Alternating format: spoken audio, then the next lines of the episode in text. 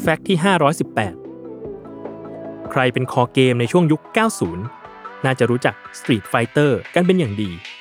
เกมต่อสู้ที่มีเนื้อเรื่องเป็นการแก้แค้นกัน ผ่านการแข่งขันที่ชื่อว่า Street Fighter โดยนักสู้หลากหลายชนชาติทั่วโลก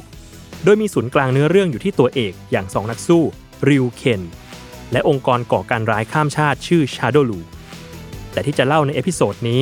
คือความวุ่นวายของชื่อตัวละครตัวร้ายในเกมนี้อย่าง M. Bison, Vega และ Balrog ในเวอร์ชั่นภาษาญี่ปุ่น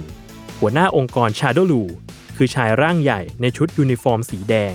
พร้อมพลังไซโคชื่อว่าเวกาโดยมีลูกน้องหลักๆอีก 3 คน คือนักมวยไทยตาเดียว Sagat นักฆ่าสวมหน้ากากชาวสเปน บาร็อก และนักมวยสากลผิวดำเอ็มไบซันปัญหาเกิดขึ้น เมื่อเกมโด่งดังจนได้ส่งไปขายที่อเมริกา แล้วตัวละครอย่างนักมวยสากลเอ็มไบซันดันไปคล้ายนักมวยชื่อดังตัวจริงอย่างไมค์ไทสันแบบปิดตาดูก็รู้ว่าจงใจทางทีมงานจึงหาวิธีแก้ไขเพื่อป้องกันการฟ้องร้อง ด้วยการสลับชื่อนักสู้ตัวร้าย 3 ตัว อย่างเวกาบาร็อก และเอ็มไบซันโดยเปลี่ยนให้นักมวยสากลผิวดำมาใช้ชื่อบาร็อก นักฆ่าสวมหน้ากากชาวสเปนใช้ชื่อว่าเวกา และหัวหน้าใหญ่สุดชั่วร้าย เปลี่ยนมาใช้ชื่อเอ็มไบซันแทน มาจนถึงทุกวันนี้